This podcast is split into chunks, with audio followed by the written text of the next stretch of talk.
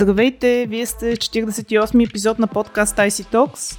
Един подкаст за технологии, IT новини, анализи и дискусии.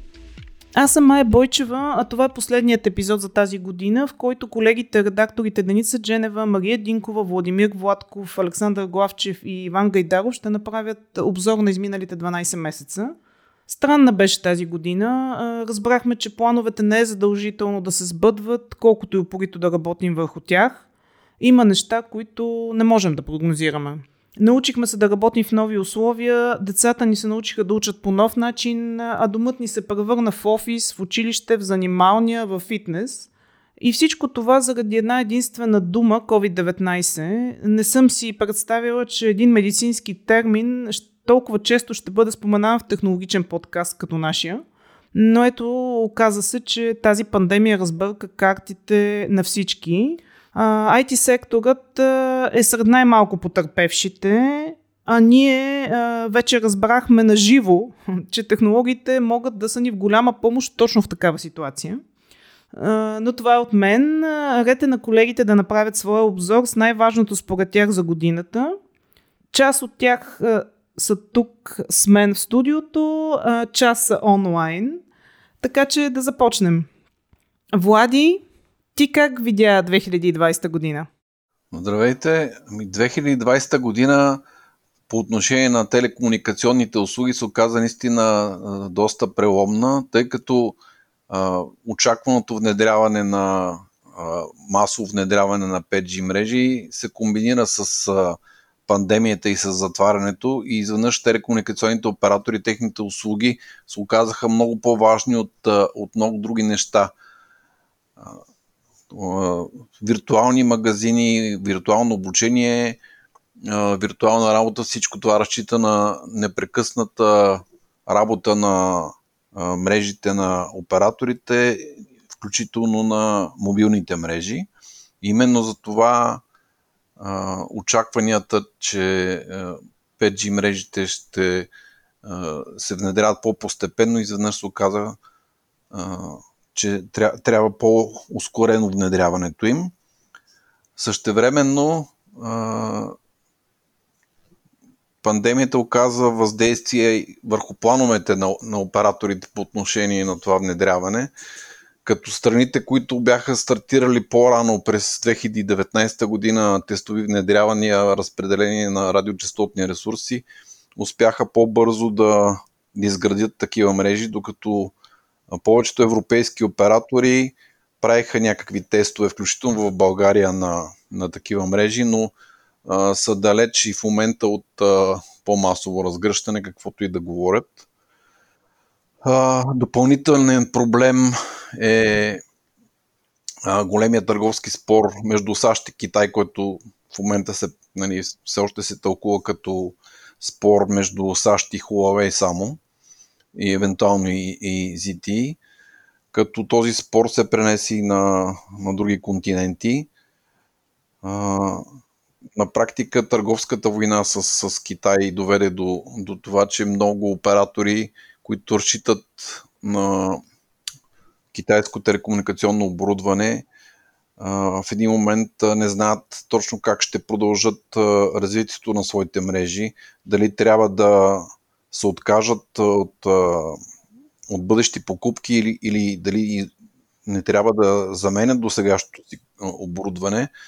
В това отношение Европа е доста по-предпазлива а, по отношение на спиранията, като се опита да създаде някакви правила, кои, които да въжат за всички, а, така че да бъде сигурно, че инсталираното оборудване няма да има задни вратички, през които да бъдат а, подслушвани потребителите на телекомуникационни услуги, особено както се вижда, че всички разчитат на тях, дори за правителствени заседания, провеждани през Zoom, както може би си спомняте някакво заседание на, британск, на британското правителство беше изтекал номера на Zoom, така че всички ги слушаха кой какво говори но не е това единствената причина.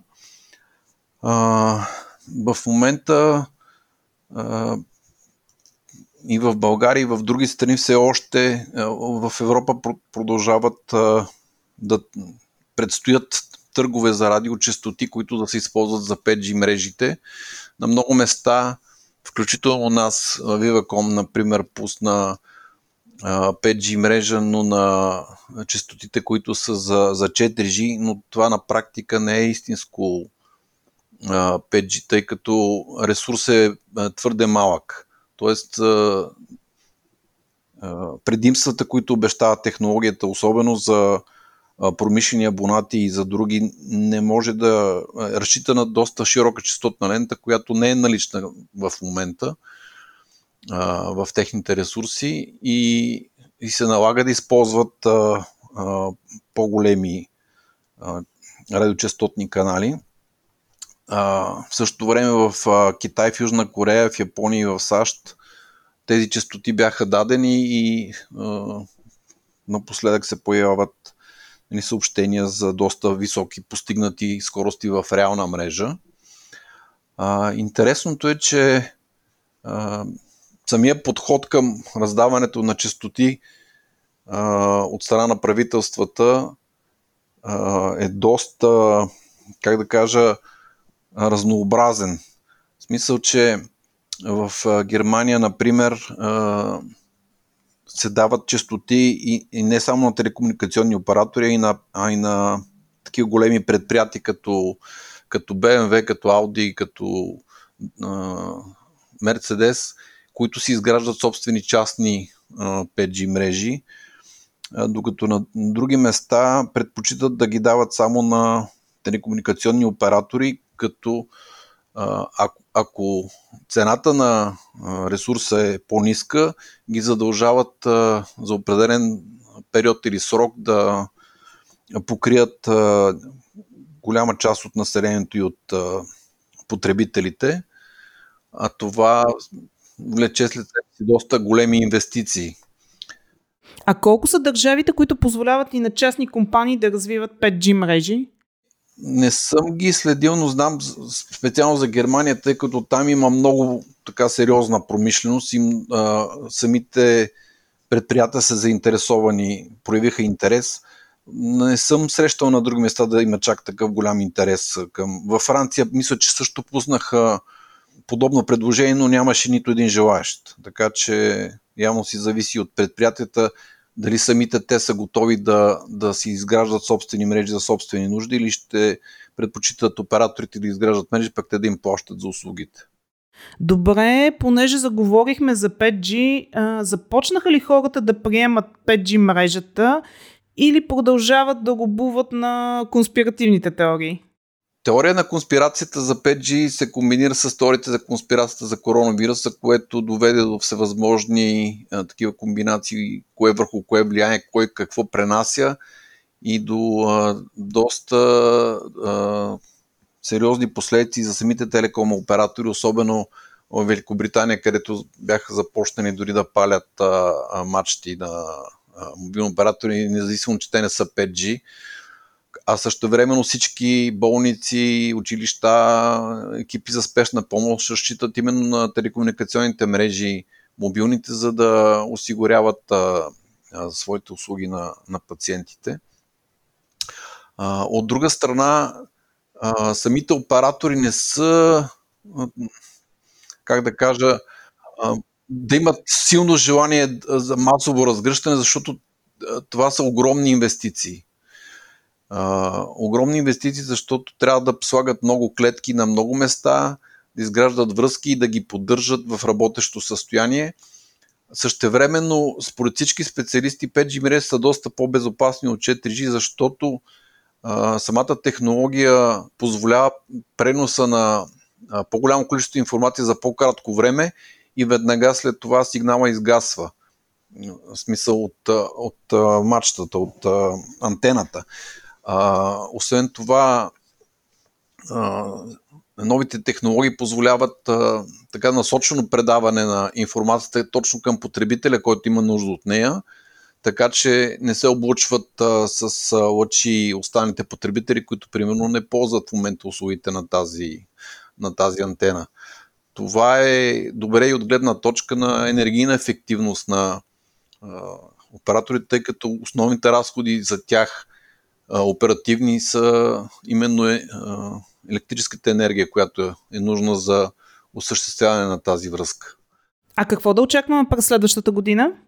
И през следващата година очаквам, че ако се справиме с пандемията, ще има все по-масово внедряване на, на 5G, като на първо време ще бъде както, е с, както беше с 4G. Тоест ще има примерно по една клетка, две, колкото за маркетингови цели в големите градове, без да има масово покритие, тъй като масовото покритие просто не виждам как ще бъдат направени такива инвестиции. Няма как да се избият от, от никакви услуги в момента.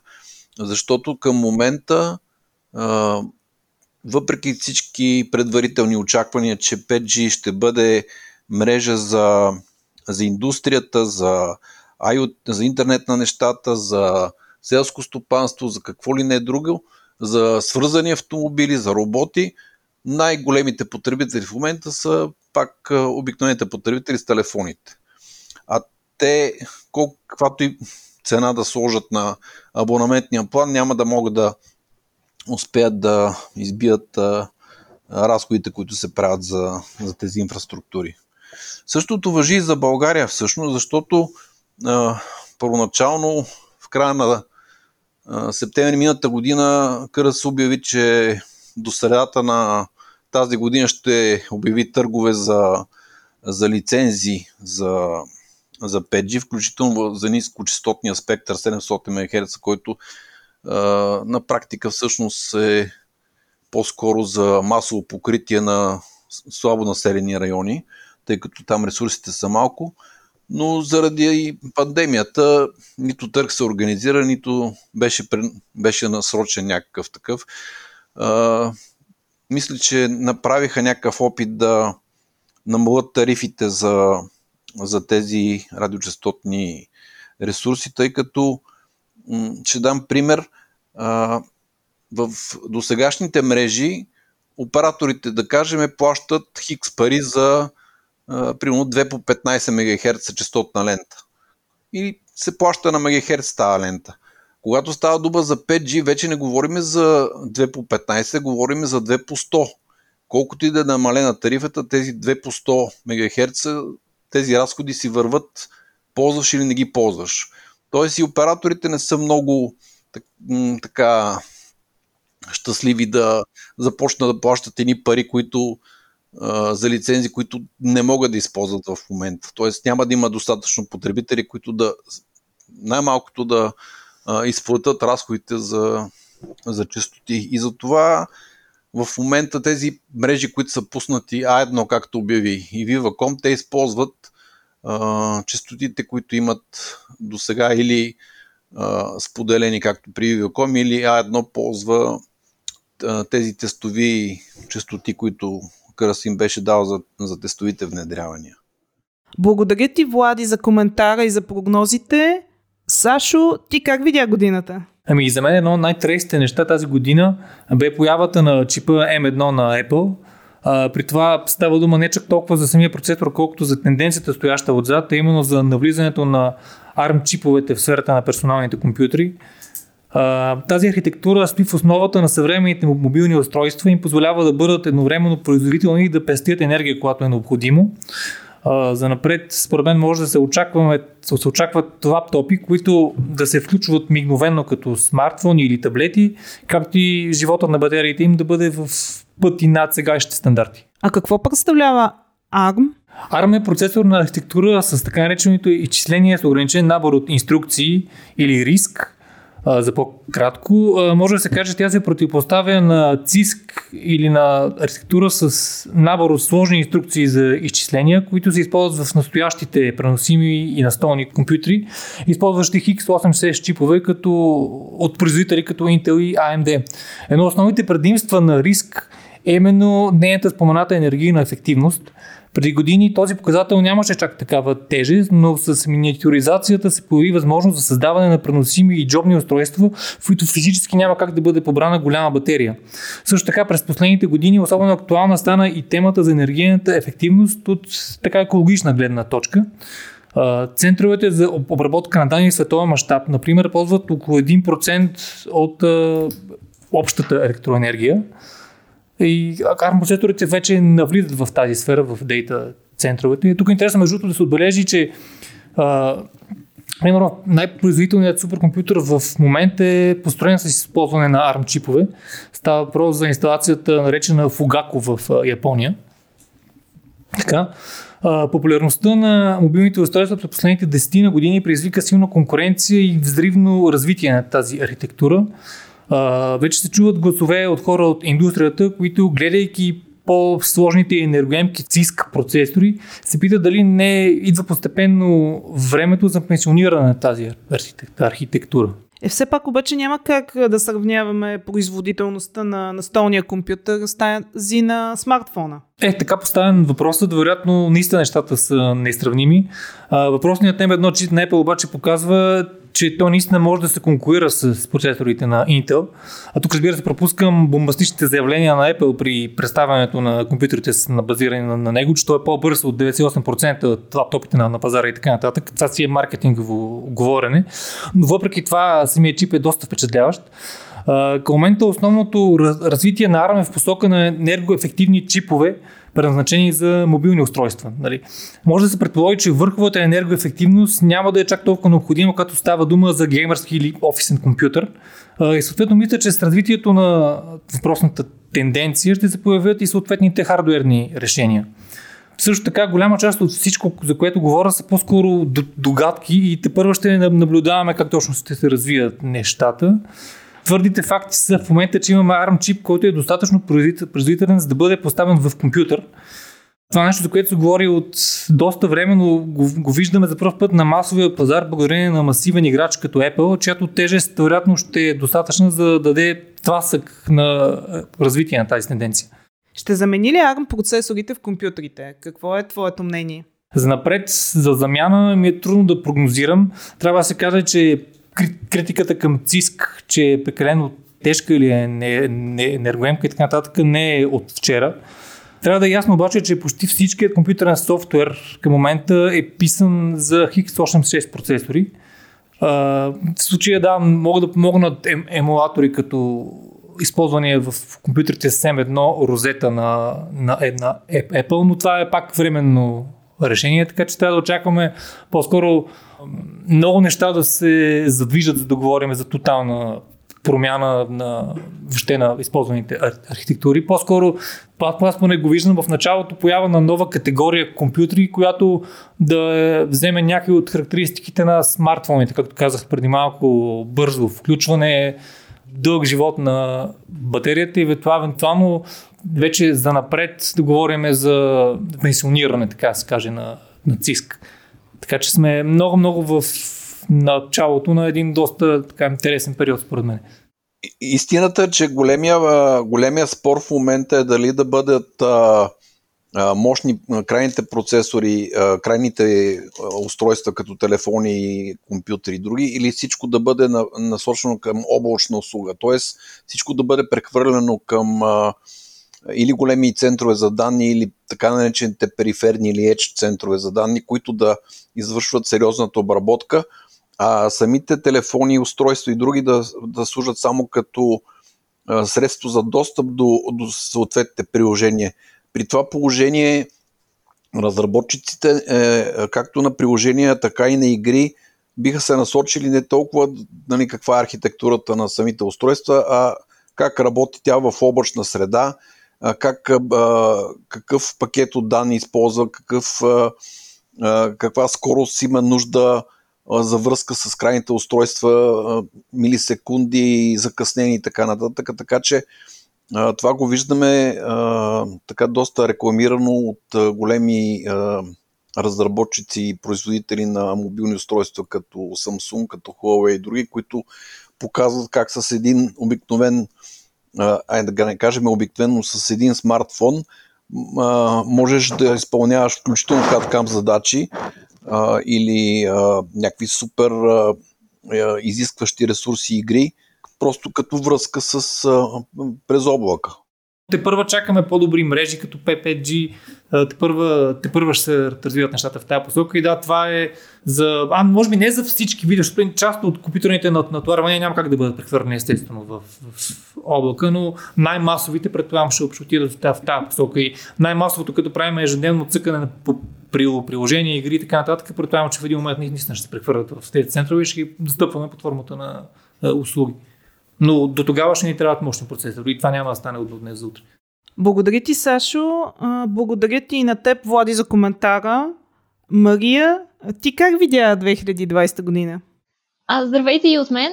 А, аз бих искала да акцентирам върху климатичните инициативи и обещанията, които а, много от големите технологични компании направиха през 2020.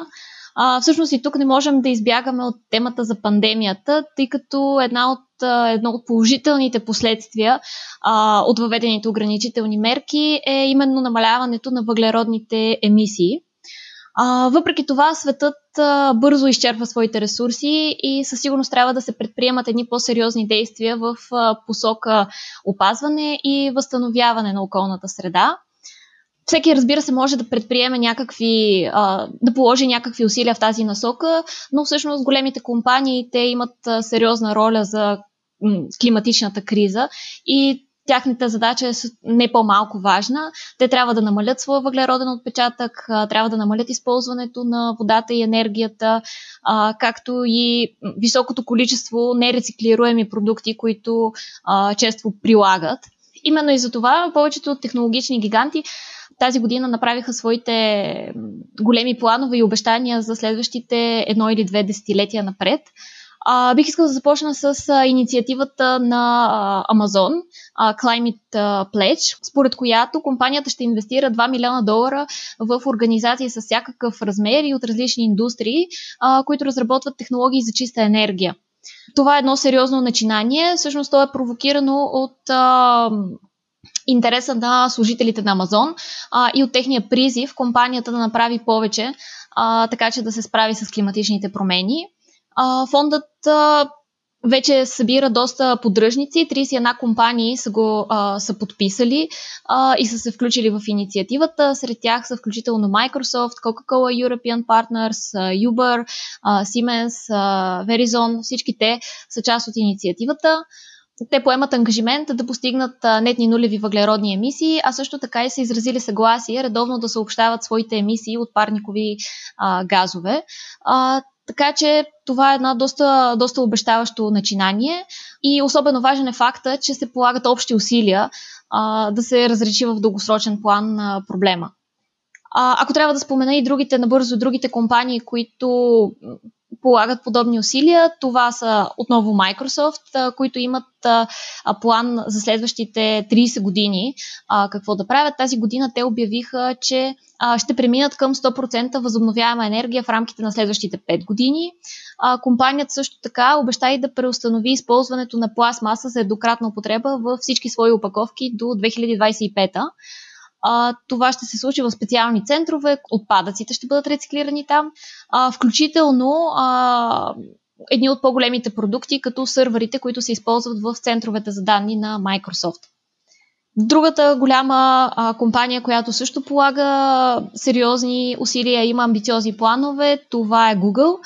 А, разбира се, тя обещава, че до 2300 ще използва само възобновяеми източници а, и иска да стане първата голяма организация, която работи 24-7 с възобновяема енергия във всичките си центрове за данни и кампуси а, по света.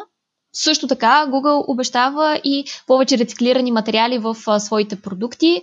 За сега става дума само за част от материалите, които са използвани, че са рециклирани. Например, а, в момента задният панел на Pixel 5 е направен 100% от рециклиран алуминий, а новият а, Nest Audio има 70% рециклирана пластмаса. Тук стигаме и а, до Apple, които също а, полагат усилия в борбата с а, климатичните промени, те, за разлика от а, другите компании, се насочват а, по-скоро към а, намаляване на емисиите от веригата на доставки и от а, производствените процеси.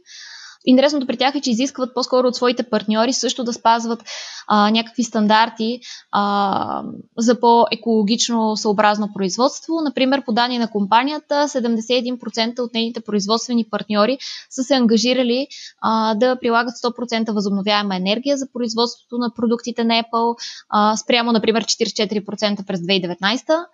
А, компанията също така предвижда да инвестира 100 милиона долара за ускоряване на проектите за енергийна ефективност при своите доставчици. И да, не на последно място остава и Фейсбук, които а, от една страна използват възобновяема енергия в своите а, обекти, но всъщност техният по-голям ангажимент сякаш се оказва борбата с дезинформацията по отношение на темата за климата. А, в тази връзка те стартират информационен център за климата, който е реализиран подобно на този, който е за COVID-19 и в него могат да бъдат намерени статии от популярни медии, както и други ресурси с новини по въпроса от надежни и проверени а, източници, така че да се подкрепи борбата срещу фалшивите твърдения, свързани с климатичните промени. Тоест можем да кажем, че това са най-зелените технологични компании, така ли? Да, със сигурност можем да го кажем и това са само инициативите, които са стартирали тази година. Голяма част от тях вече са а, въглеродно неутрални и се поставили цел да бъдат а, дори въглеродно негативни, т.е. да отнемат от атмосферата повече въглерод, отколкото въобще са, въобще са произвели, например, от своето създаване. А, така че доста, доста обнадеждаващи са всички тези инициативи със сигурност. Благодаря, Мария. Дени, какво доминира света на технологиите през 2020 година според теб? На мен ми направи впечатление, че изкуственият интелект продължи да се развива доста интензивно и въпреки пандемията, той всъщност дори беше и участник в борбата с COVID-19, но Анализаторите отчитат всъщност, че изкуственият интелект продължава така похода си нагоре и отчита 33% ръст в продажбите тази година, като до 2024 година се очаква този пазар да достигне 110 милиарда долара и всъщност ръста да стигне до 120%. 10%. Това всъщност са наблюдения на анализаторите от IDC и те отбелязват, че около една трета от всички разходи тази година в областта на изкуствения интелект са в областта на автоматизираното обслужване на клиенти, автоматизирането на процеса на продажба, автоматизиране на наблюдението и превенцията на заплахи. тук е момента да направим една разлика между изкуствения интелект и автоматизацията, защото това са две различни неща, пък доста често се използва изкуствения интелект за неща, които са си чиста автоматизация информация. Сложните алгоритми в повечето системи съдържат много общо известни случаи, работят по-бързо и по-прецизно от хората. Това обаче е автоматизация, това не е изкуствен интелект. Например, автоматизацията на роботизираните процеси или RPA, тези технологии не мислят сами. Те поддържат работни потоци с нарастваща сложност. Софтуера може да изглежда интелигентен, но това е заради интелигентността, която са вложили програмистите в нея. А, изкуственият интелект ще бъде тогава, когато той започне да се самообучава и когато почне да реагира на променящите се условия от отсрещната страна. А, примерно при чат-ботовете, следващото ниво, чат-ботовете са автоматизация, следващото ниво, което вече би било изкуствен интелект, това са бот-съветниците, които на базата на, на събраната информация и на самообучението могат да предлагат, а, могат да разберат какво иска от среща човека и да му предложат адекватно решение. Има ли българска следа в изкуствения интелект? Е, да, има българска следа. Една българска компания, Блера, заедно с експерти от IBM, е създава многоязичен и многоканален виртуален асистент в областта на застраховането. Той е базиран на IBM Watson и позволява да се обработват специ... общи и специфични задачи, като примерно котировки, уведомления за щети, автоматична обработка и оценка на щети в реално време, комуникация човек с човек. Друга интересна разработка е от един ам, българин Димитър Рангелов, който е е направил, разработил е изкуствен интелект за приложение в областта на криминалистиката. Този проект в момента се внедрява в Нидерландия и всъщност целта му е да събере, да натрупа база данни от престъпления, публикувани във вестниците и да търси сходства между тях. За това нещо се използва технологията компютърно зрение и софтуерния робот, който е разработил Димитър Рангелов, може да разпознава новините свързани с убийства, както разкрити, така и неразкрити и да, да търси общите неща между тях базата данни в момента е някъде около 11 000 случая, като обхваща периода от 1800 година насам. Ще имаме, значи, нов сезон на от местопрестъплението. Ще разкрием ли Джаки Скопача? ами нищо чудно. Благодарение на 21 век и AI. Това е много интересно, защото той всъщност може да открие неща, които са обегнали на криминалистите. Примерно убийства, които не са свързани, защото са на различно местоположение, имат и два, двете различни полицейски поделения, които са ги разследвали. Не да, просто други хора говорят. Да, той, той вижда общите неща, казва, това убийство може да извърши, тези две убийства може да се извършени от един и същи човек. Да. А кой, кой уби Кенеди? Да се върнем отново на темата за изкуствения интелект и бизнеса. Има ли големи глобални сделки, които се случиха тази година? И как гледат инвеститорите на изкуствения интелект? Ами, всъщност доста положително гледат инвеститорите на изкуствения интелект. Естонският конкурент на Uber, която е Bolt се казва, тази година е успял да привлече 150 милиона евро инвестиции, за да подобри сигурността на своята платформа. И те, смя, те коментират, че ще ги използват освен за сигурността, също така и да разширят възможностите за найем на електрически велосипеди и тротинетки, за разнасянето на храна и така нататък. А иначе имаше доста големи сделки от началото на годината в областта на изкуствения интелект и те са от компании, така познати компании. Примерно годината стартира с Apple, която придоби xnor.ai за 200 милиона. Това е една компания специализирана в областта на лицевото разпознаване. Малко след това Nvidia закупи Mellanox за 7 милиарда. Amazon закупи Zux за близо 1 милиард. Accenture закупи Byte. Microsoft закупи Softomotive. Intel закупи стартъпа Movit. Съвсем наскоро и канадският телеком оператор Telus International, който е известен у нас с големия си аутсорсинг център, придоби американския разработчик на решения за изкуствен интелект Lionbridge AI за 1,2 милиарда канадски долара, което е горе-долу около 1 милиард щатски долара. Добре, каква е твоята прогноза за 2021 година? Как ще се развива изкуственият интелект? Ще навлезе ли по-интензивно? Ще продължи експанзията на изкуствения интелект и през следващата година, всъщност през следващите няколко години, защото се откриват изключително много полета на приложение на тази технология, а самата технология достига до, до ниво да, да бъде спокойно прилагана в, в, реалния, в реалното производство, въобще в реалния свят. Така че мисля, че до година ще видим много приложения и от страна на банките по отношение на подобряването на сигурността. Има решения, които включително предотвратяват ransomware атаки. Телекомите, които много могат да използват технологията от поддръжка на мрежата. Там има проекти, в които дронове обследват различните съоръжения и следят за аномалии и за подобряване на клиентското обслужване, което вече обхваща страшно голям периметр от компании. Много интересно приложение в областта на маркетинга прави една европейска компания. Според мен това ще продължи да се развива изкуствен интелект създава а, персонализирани видеореклами за отделните потребители. На база на неговите, на техните предпочитания, на нещата, които са гледали, харесвали, нещата, от които се интересуват, персонализира рекламата на определен продукт, така че да е интересен точно за конкретния потребител. Така че полетата на приложение на изкуствения интелект страшно много се разширяват и мисля, че ще има доста, доста интересни внедрявания и през следващата година. Освен това, той самия навлезе в дневния ред и на Европейската комисия и Европейския парламент, така че очакваме и някакви регулации в тази област. Благодаря ти, Дени, за твоя обзор. Иване, дойде и твоят ред. Ти как видя годината? Най-накрая дойде и моя ред. Ами, аз слушах много внимателно Дени точно какво, какво разказва.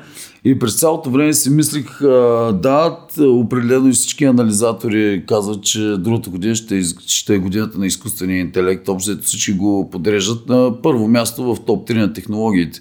А, не само заради COVID-19 и общо взето ролята, която може да играе изкуствения интелект в а, а, колаборация с 5G, чисто в а, здрав, в здравен аспект, дали, дали като осигуряване на платформи, които да правят автоматични анализи и да дават информация в реално време, съответно и резултатите от тия анализи да излизат в реално време. Дали в това просто да се събират, да събират данни, които после изкуственият интелект да схематизира и да вади някакви прогнози.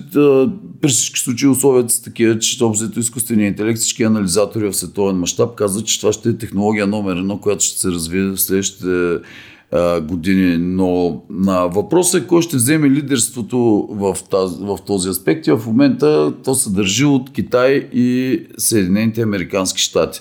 Въпросът е, че тази година сякаш Европейския съюз се пробуди за това общо взето какви, каква допълнителна стойност може да даде на, на човешкия живот изкуствения интелект – само, че го направи, и аз, не, и аз го подкрепям абсолютно, го направи по типичния си начин. Тоест, Европа тръгва към изкуствения интелект а, през законодателство и през регламенти, които да гарантират човешките права.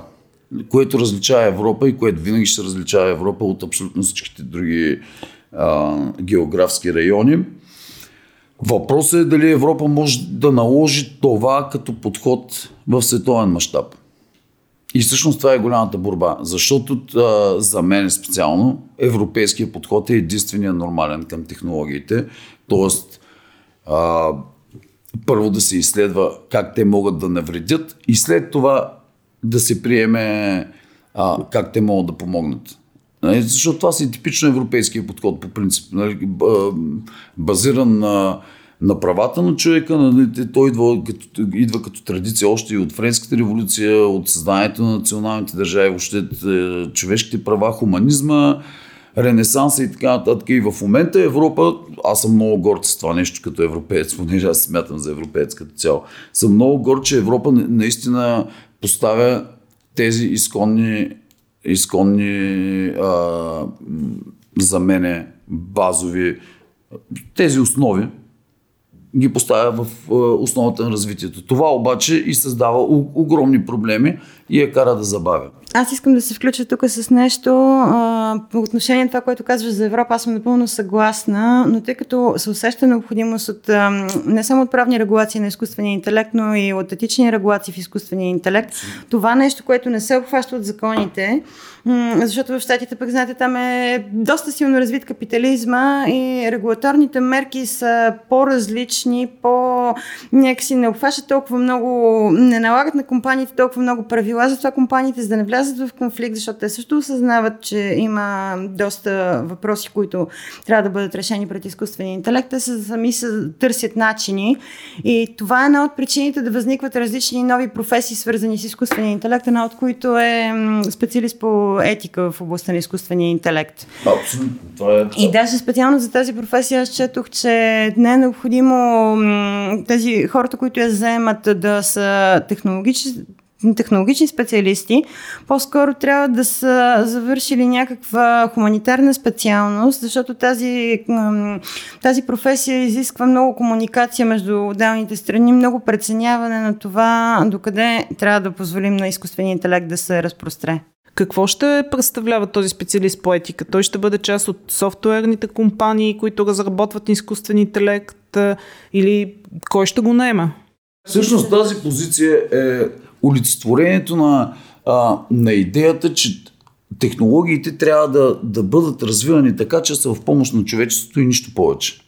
И това е заложено, значи Европейския парламент дори има две директиви тук от мисля, че 12 октомври, ще, ще. Те са две гласувани са от Европейския парламент, които ще се предвижат към Европейската комисия и тя ще ги, тя ще ги заложи в своята концепция за развитието на, из- на изкуствения интелект. Те вече са приети и те са свързани точно с а, този етичен поглед и с това основата е, че няма смисъл от технологиите, ако те не ни служат на нас.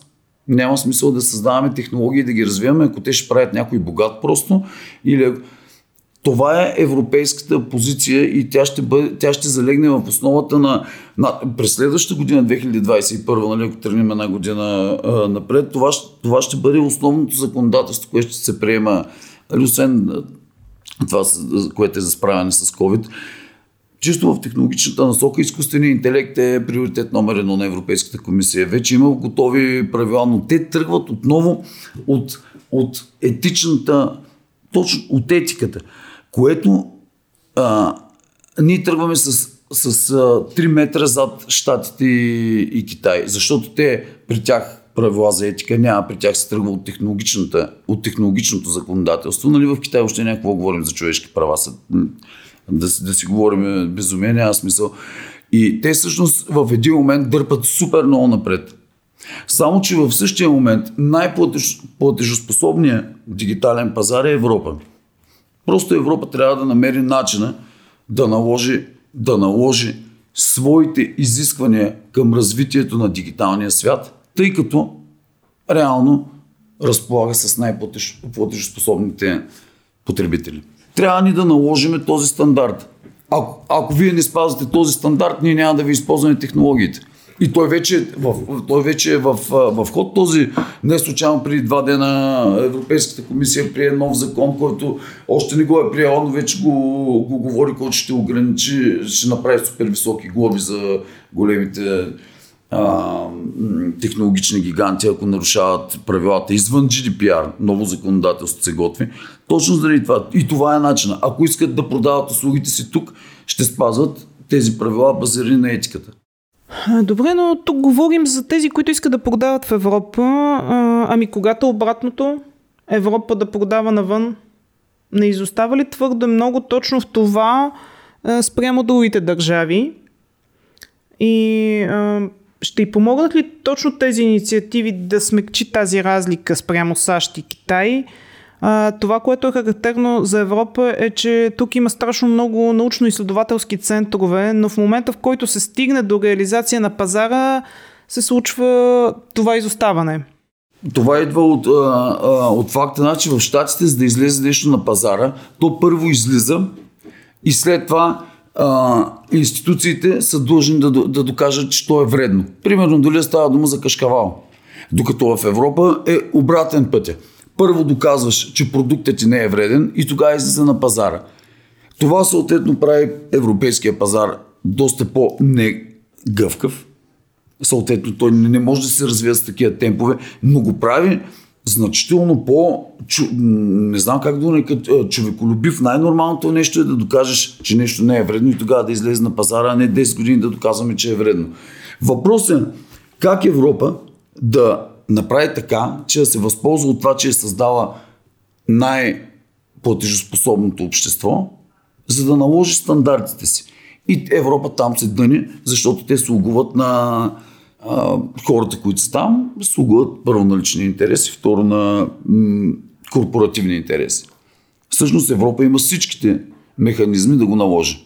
Просто ще спрем да използваме платформи, които ги нарушават.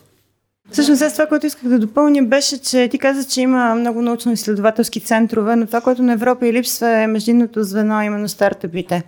А, Европа м- правихме в, може би, миналия брой на CIA един материал за стартъпите еднорози. Това са стартъпи, които успяват да привлекат огромен първоначален капитал и сред тях няма, сред топ 10 няма нито един европейски. Европейските започват много-много по-назад. В топ 20 има един. Други въпроса, нали, че това стартъп е леко леко компрометирана категория, защото те са стартъпи с а, държавно нали, финансиране е, да, 100 милиарда. Единия е SpaceX, така че... Но в крайна сметка това е... Европа е много назад. Много назад, но тя не е назад, защото няма умове. Не е назад, защото не мога да го измисли.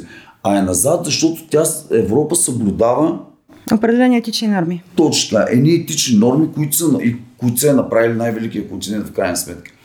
И всъщност тук борбата е да наложиме европейския стандарт на останалите. Иначе е ясно, че те ще тъпнат напред. В Китай един жив човек не го броят за, за жив. Него вече го броят за данни. Всички са данни. Те естествено, че като имат, като нямат никакво законодателство, което да ограничава събирането на данни, като държавата е всесилна, естествено, че те ще имат най-много данни, най-голяма база данни и естествено, че ще развият най-бързо изкуствения интелект. То просто изкуствен интелект без данни няма как да се развива. В Штатите е същото. Обаче ние искаме ли да живеем в, в това? Искаме ли? Аз не искам да живея в Штатите или в Китай, искам да живея в Европа. Въпросът е как Европа да наложи своя модел на развитие на технологиите. Стана дума за законодателството в областта на изкуствения интелект. В други области ще има ли развитие до година? И какво се случва с оценката на регулацията за защита на личните данни? Ами като, като цяло ам, работи до толкова, доколкото е основа за повдигане на обвинения срещу големите компании до момента. Сега, до момента делата, които са завършили са много малко, всъщност, които реално имат резултат, който... Защото да го убиш Google с 50 милиона, да, е, все едно нищо не правиш. Да, не случайно те в момента тръгват към въвеждането на още законодателства, които да могат като ги съберат, наистина да им направят глоба, която защото те могат да си платят 150 милиона и те ги изкарат буквално за един час след това. Това не е това е все едно, както в България, примерно, ако си, ако си милионер и на тебе глобата ти да караш с 230 км в час по магистралата е 1000 лева, на тебе какво ти пука? Ти си караш с 400 км и ще платиш 2000 лева и си направиш кефа. Нали обаче това, че нарушаваш правилата. Сети е та. Не може, не може законите да са базирани единствено на това, на финансови на финансови рестрикции, защото те просто по този начин дискриминират едни хора, които, който може да се плати глобите, може да спре каквото иска. Нали така излиза. Затова Европа в момента се е насочила към а, рестрикции, които да реално да разширява рестрикциите, за да може наистина това нещо да, да престане. Защото този, този модел на работа, който имат в момента монополистични компании като Google, Facebook и така нататък, това си типичният американски модел – но дори в щатите в момента се водят, а, искат чисто законово да ги разделят, да разделят а, реално бизнеса на компанията, който е рекламен с бизнеса от, а, с социални медии, просто защото те виждат, че всъщност изтърват, няма кой да ги победи. Те спечелят избори, губят избори, те могат да правят всичко. Понеже ли всичките законодателства, които коментирах, бяха обзето срещу а, сегашния технологичен, а, технологично статукво, а, Европа приема, а, разработва а, закон за а, улеснено трансгранично споделяне на данни. Всъщност това нали, е другата основна посока, в която работи а, Европейската комисия, да създаде основа, в която държавите членки да споделят данни, Съответно, това ще залегне, както казахме, в основата и на развитието и на изкуствения интелект и на много други технологии.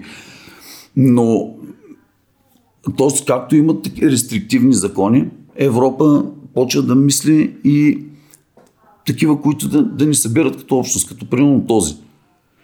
И аз вярвам, че комбинацията между тях, ако във времето, до, до което се наместят, успее Европа все пак да го наложи като модел, и хората да разберат в крайна сметка, че има модел, в който технологиите могат да се развият без да на всеки светофар да ме знаят, че съм там, нали, който нарушава всичките. Просто въпросът е дали ще имаме политиците, които да наложат нашия модел. Ако европейския модел за развитие на технологиите се наложи в световен мащаб, човечеството ще спечели. Ако не се наложи, ще имаме много огромни проблеми само след 10 години. Колеги, трябва да вървим към приключване. Благодаря ви за обзора, който направихте. Е, много интересна дискусия се получи. Е, това е един формат за подкаст, който със сигурност ще бъде интересен и на слушателите, така че до година ще помислим как да го развием. Е, използвам момента да се обърна към слушателите на IC Talks. Благодаря ви, че бяхте с нас през тази година. Радвам се, че ставате все повече и повече. Това значи, че темите и гостите ви харесват и в крайна сметка е основният показател, че си вършим добре работата. Пожелавам ви весели и топли празници най-вече бъдете здрави а, и както се казва, до година до амина.